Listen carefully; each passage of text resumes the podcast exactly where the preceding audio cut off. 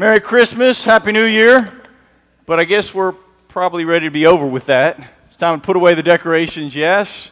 Get beyond this, uh, move away from uh, all the presents and trimmings and, and things, and get on with our lives. But this morning, I want to talk to us just a little bit about the Christmas spirit. We throw that phrase around a lot this time of year, but what exactly is it? I ran across this quiz, and as a teacher, I couldn't help but decide to give it to you to decide if you have the Christmas spirit or not. Now, I won't give you the whole quiz, just a few questions I think will suffice. Question number one How would you finish the phrase, Christmas is? A, a few days off work in winter. B, about giving and receiving. C, a celebration of money, consumerism, and forced revelry between groups of people who detest each other. Or D, a time to be with family and friends. So think deeply about that. You can take out a card and circle your answer on the sheet. Question number two Your family has asked you to host Christmas dinner this year. Do you A, book a holiday in Thailand? B, invest in a real tree for once and stop by Target for some decorations. C, shop at Whole Foods on the 24th to pick up Christmas dinner. Or D, start trying out recipes in September and prepare your own special holiday feast. Now, the last one is a little bit more difficult and tricky, so please prepare yourselves. Number three, it's complicated. You're traveling to visit relatives by train. Okay, there's no numbers involved here, by the way, so don't worry. Um, laden down with presents when the two eight year old children sitting opposite you start to sing about the baby Jesus. Do you, A, pause a wonderful life on your personal DVD player to think briefly about the magic of late December? B, smile sweetly and offer them a gift from your bag? C, wish you could once again see Christmas through a child's eyes? Or D, tell them to shut up. Now, if you don't know the right answers to these questions, I think it means that you're somewhat deficient in the Christmas spirit. But I think if, if that's the case, you're probably on par with most of the rest of the world. At least it seems to me. There have been a dearth of stories these days about the Christmas spirit. Usually around Christmas, you know, we have all these, these heartwarming stories about what people have done to illustrate that they truly have the Christmas spirit. Uh, you know, stories about giving and generosity and all that kind of stuff. But in their place, it seems this year that we've had all of these stories of tragedy, highlighting the worst that is in us. And perhaps, of course, the worst and most tragic story was that, that one about the school in Pakistan that was attacked by the Taliban, killing 145 people 132 of them children. I mean, what sense can we make of stories like this? How do people become so hardened and callous? But of course, we could say, well, that's just over there. But if you think about it, we've had our own stories here in our own country of violence. There seem to be this rash of stories of young men, even, even children, being killed by police officers. Like you, you just get over one and there's another story. And then we had that horrific assassination of the two New York police officers. And then, and then the scenes of riots and protests, some peaceful but others violent, of tear gas and looting.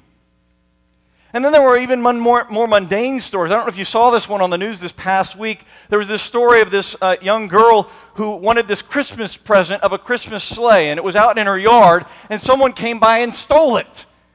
Who does that? What has happened to the Christmas spirit? Do we even know what it is anymore? And for those of you who are fans of the Christmas movie Elf, it is not the belief in Santa Claus that makes his sleigh fly.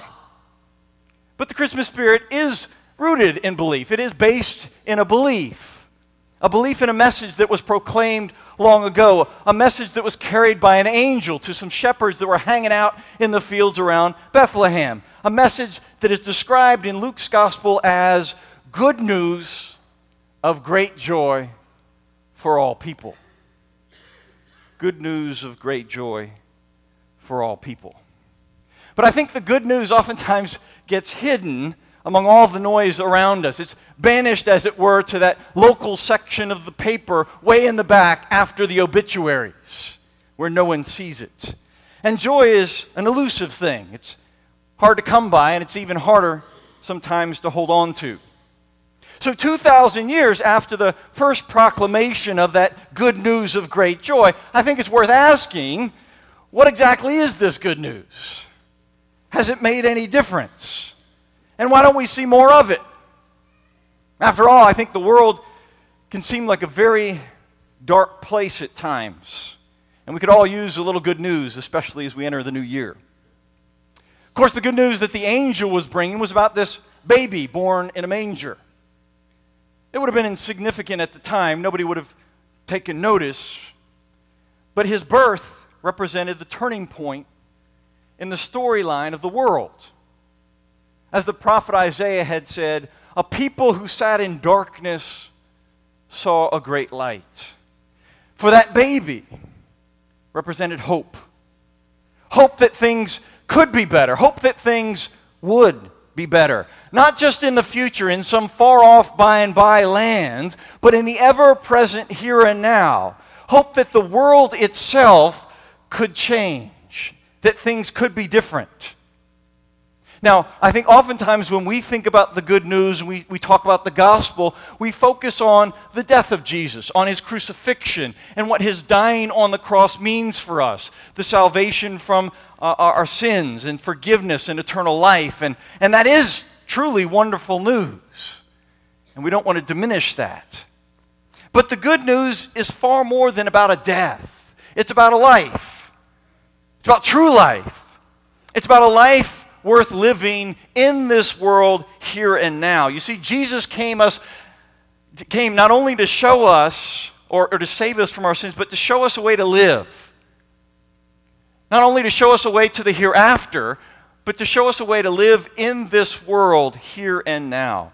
Long before he ever went to the cross, he spent years in ministry training his disciples on how to live the way God intended us to live from the very beginning, teaching them, reminding them of a lesson that is long forgotten, a lesson I think that we ourselves need to hear and remember.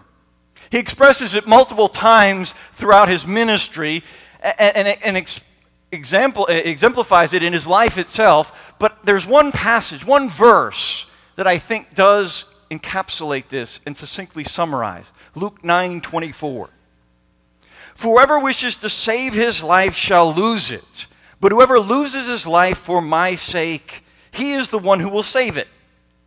Now, this text is, is not primarily directed to Christian martyrs who are going to give up their life in death uh, for the faith, nor is it speaking solely about some kind of future life with God, although it does have that in mind.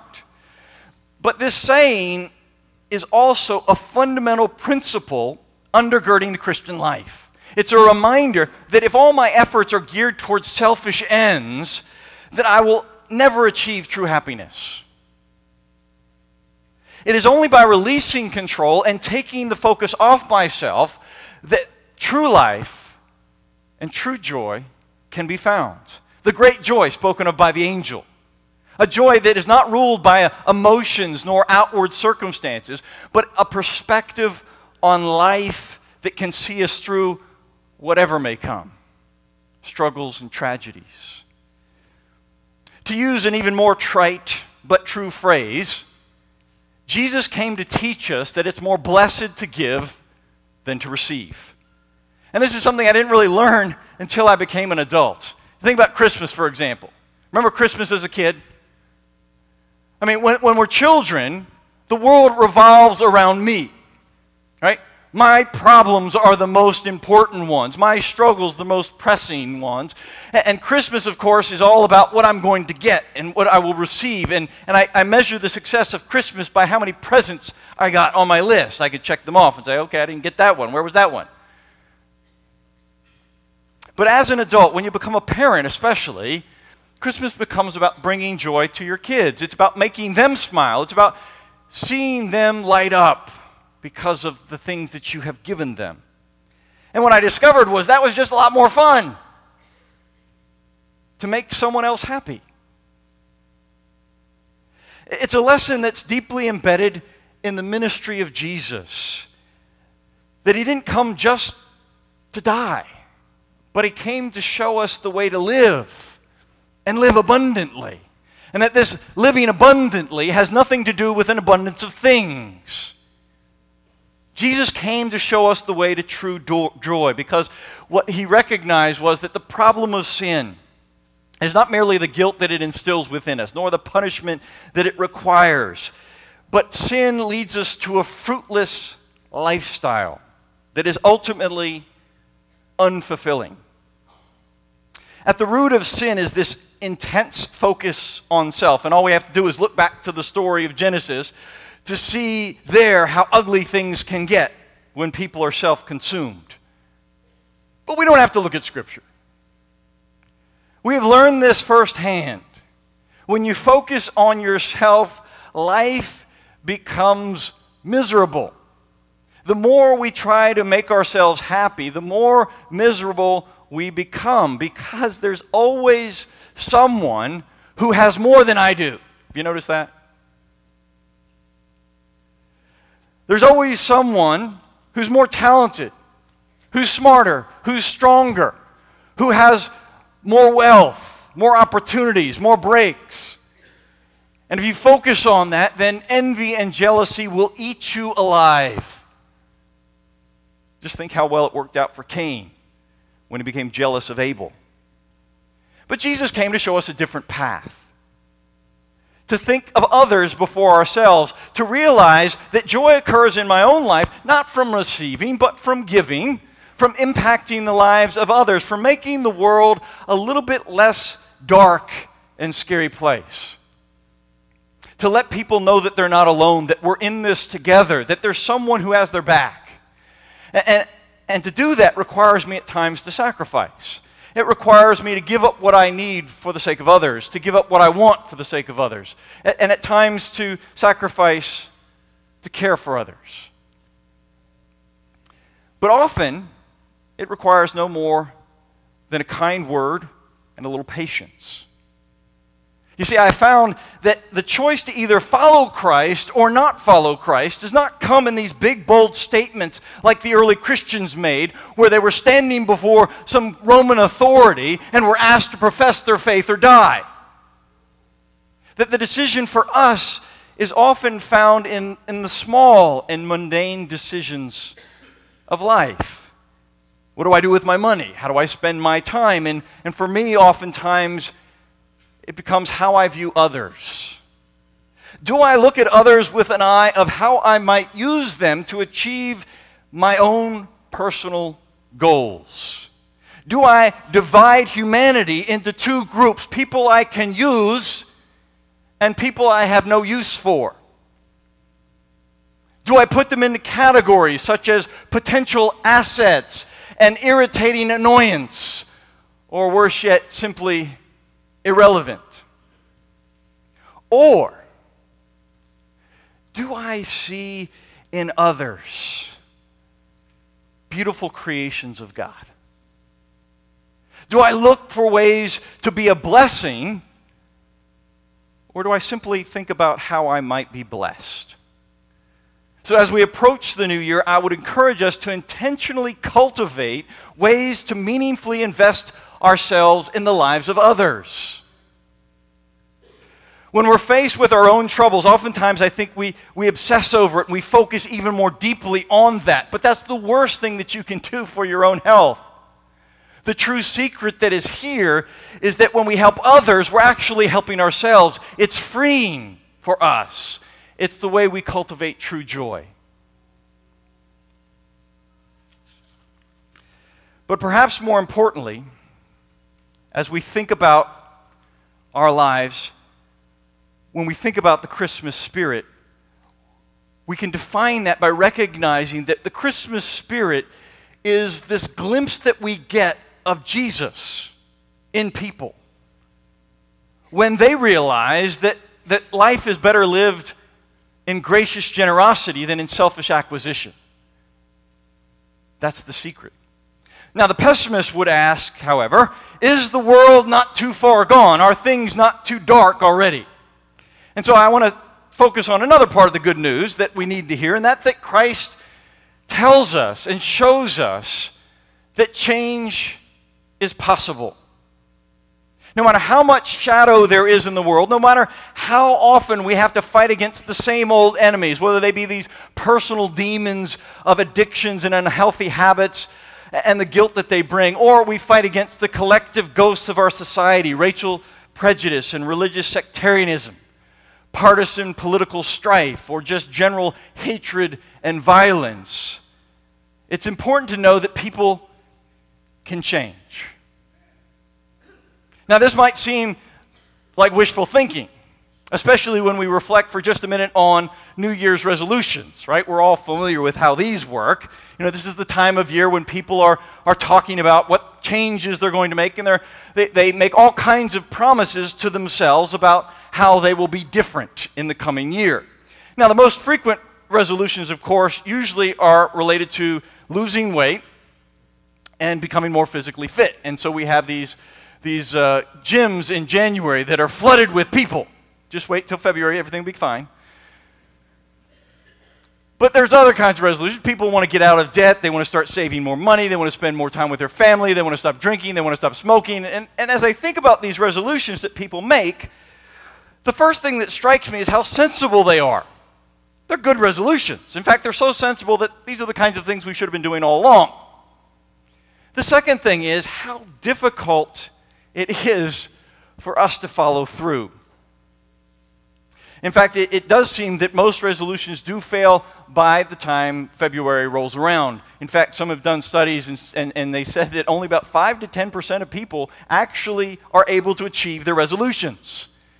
Change, we know, is difficult. It requires persistence and willpower and commitment, all of which sometimes are in short supply. But perhaps more importantly, it requires us to leave our comfortable habits for the unexplored territory of the new and the unfamiliar. And those old paths are just too familiar and too well trodden. It's just easier to do what we've always done. We don't even have to think about it. Many resolu- resolutions fail, I think, because they're spoken with this kind of emotional reaction to something we don't like about ourselves, some change we want to make in our lives. So you might see yourself in the mirror one day and you think, whoo, I'm a little fat. Put on a few too many pounds, maybe ate too many Christmas cookies. And so you decide you're going to diet. But emotions, we know, can be fickle, and so as you're passing by that w- store window that has the donuts in it, you might say, hmm, I want those too. And you might decide that you want the donuts more than you do want to diet. True change requires uh, a decision that's going to go deeper than that, deeper than emotion, d- deeper than whim. But change, deep, abiding change, is possible. You see, the entire Christian faith is based on this premise a belief that we don't have to be trapped by our past, that we can become something different. But what many Christians fail to realize is that it's a process that can transform us, but only over time. That it is a lifetime project. Now, think back to the gospel story. The power of the gospel to transform people is illustrated by Jesus' own disciples. Think about this kind of ragtag group of tax collectors and blue collar workers, fishermen, the most ordinary of folks. And throughout most of the story, they're fairly clueless to what's actually going on. They don't know what Jesus is really about. And in fact, they're consumed by their own dreams. They're wanting Jesus to bring about their kingdom and, and to achieve glory for them. They're wanting to be somebody, they're wanting to have positions of power. And they say they're ready to die for Jesus, but in the end, they all slink away and hide. Yet when we see them again in the book of Acts, something has changed.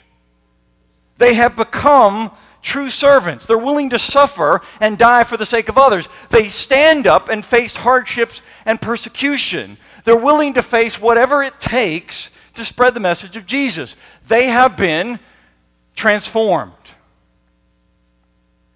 Think of Peter. One minute he pledges never to desert his Lord and his master. And the next time we see him, he's denying that he even knows Jesus.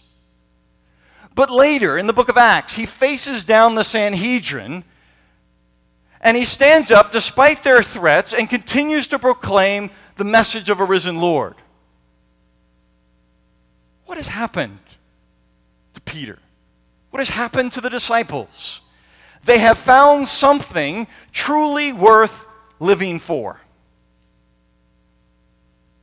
We see the same power to change throughout the gospel story. Jesus' ministry is a reclamation project, right? People that had been dismissed as hopeless and useless were treated as valuable and worthwhile, and they changed. He forgives their sin, and then he says, Now, go and sin no more.